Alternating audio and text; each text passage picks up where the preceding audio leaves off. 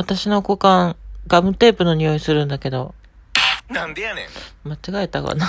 はい。というわけで今回も、には、美咲の秘密の花園をやっていきたいと思いますけども、今回もピング質問箱の方でいただいたお便りにお答えしていきます。あのこちらのラジオトークの方であんまり質問が来ないんですよね。ピング質問箱しょっちゅう来るんですけど、で、今回の質問は、ちょっと YouTube にも同じような質問の回答を上げておりますし、過去のラジオトークでも似たような回答の、あの、やっておりますので、そっちの方も合わせて聞いていただきたいんですが、どんな質問なのか、早速ご紹介します。こんばんは。はじめまして。いつも参考にさせていただいております。いろんな方がタガが外れて気がついたら55歳。ホルモン剤は休みながらも2年近く、えー、くらいです。整形等手術、女性化は遅いかしら？ということで。はい。あの、遅いか早いか問題ですよね。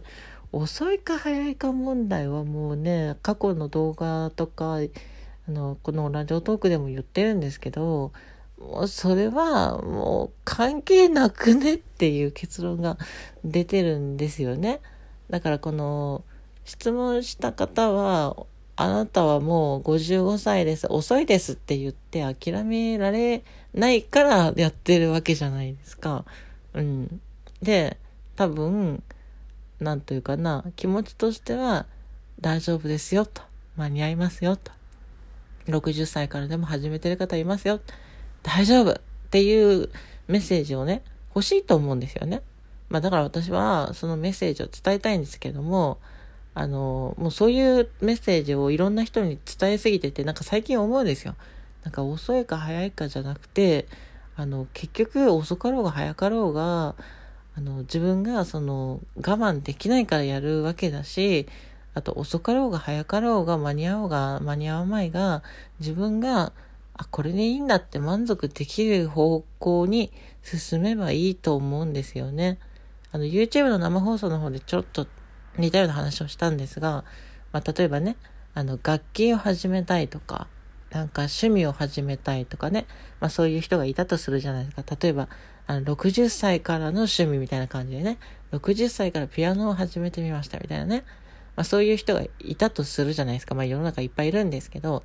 で、60歳からピアノは早いですか？遅いですか？間に合わないですか？みたいな質問をされた時に、いや、あの、遅いか早いかじゃなくて、やりたいからやってるわけですよね。興味があったからやってみたいからとか、老後の楽しみとか、もしくは昔から憧れてたから、この機会にみたいな感じで始めたわけじゃないですか。だから遅いか早いかじゃなくて、自分がやりたいから始めたわけだし、自分がそういうものに興味があるからやろうと思ってて、まあ調べたりね、道具を揃えたりしてるわけですよね。で、この質問者の方も、まあ、いろいろと昔から悩んでいらっしゃったようで、今55歳。で、55歳ながらも、まあ、諦めきれなくて、まだホルモンやったりとか、これからその道に進もうとしてるわけじゃないですか。だからこれもピアノと一緒で、あの、遅いか早いかじゃなくて、やりたいんだったらやればいいと思うし、幸せになると思うんですよ。その、幸せになるっていうのは、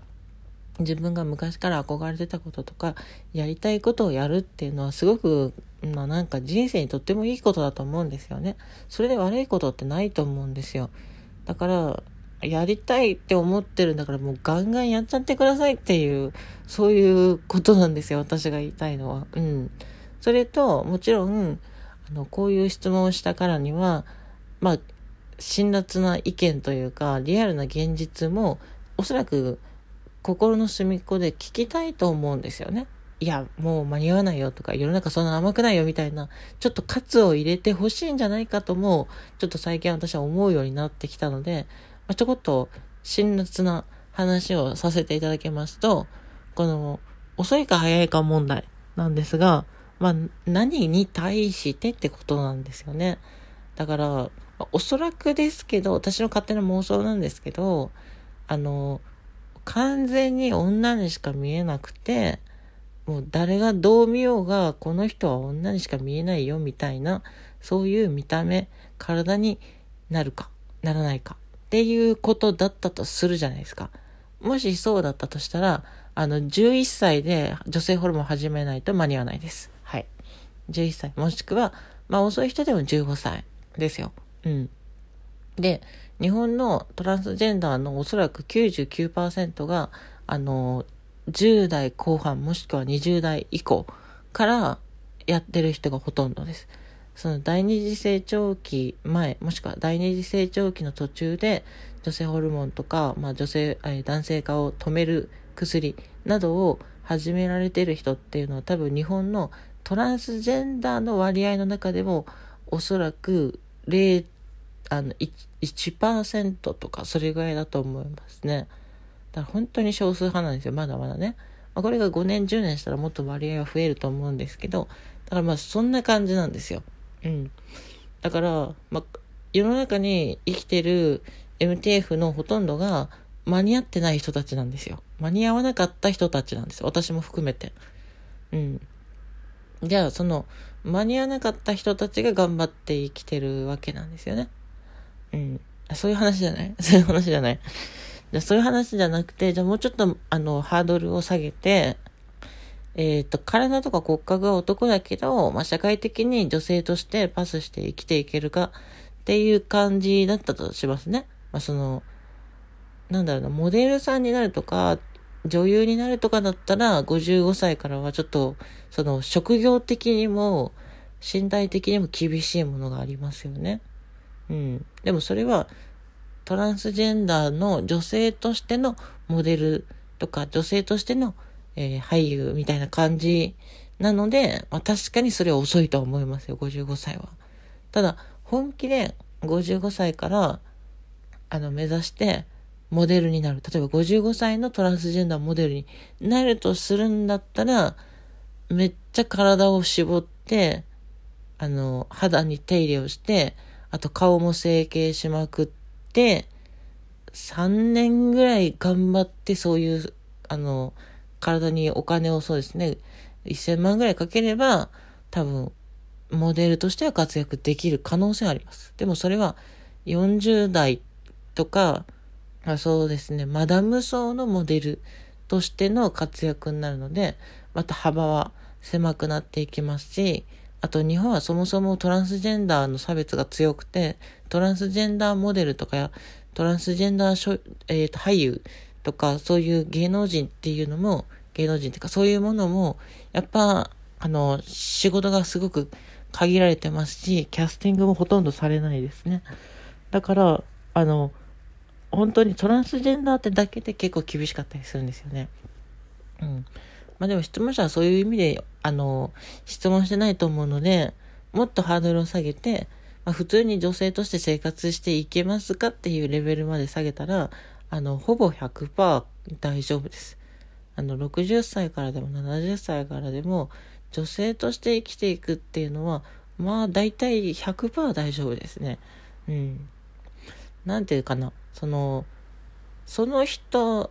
なりの女になるんですよね。もちろん、ホルモンだけじゃダメですよ。ホルモンだけではダメで、あの、メイクしたりとか、あの、ヘアスタイル気をつけたりとか、服装とか気をつけたりとか、あと話し方とか声とか気をつける必要があるんですが、まあ、大体の人ができてますね。で、これあの、もうね、ある程度の年齢超えちゃうと、ホルモンじゃなくて、もう服装と髪型とメイクと話し方で大体パスできますので、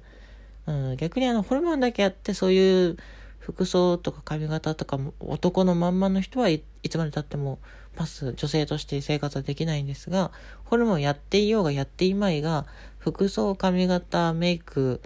話し方、まあ、よく言えば声も気をつけてる人は、女性ホルモンやってようがやってまいが、女性として生活することは全然できてますね。だから年齢あんま関係ないですね。その、何かモデルになるとか、女優になるとか、歌手になるとか、その、なんだろう、一般的な人の中でもさらに群を抜いた、あの、一握りの人間、まあ、綺麗、美しさだったりっていうのになるんだったら、やっぱ早い方がいいです。10代とか、10代の頭とかね、遅くても20代。の方がいいですけど、そうじゃなくて、普通に女として一般人として生きていくのなら、まあ、年齢は関係ないって感じですね。大事なのは、さっき言った服装、髪型、話し方、メイクをするかしないかなんですよね。だからそんな感じですね。うん。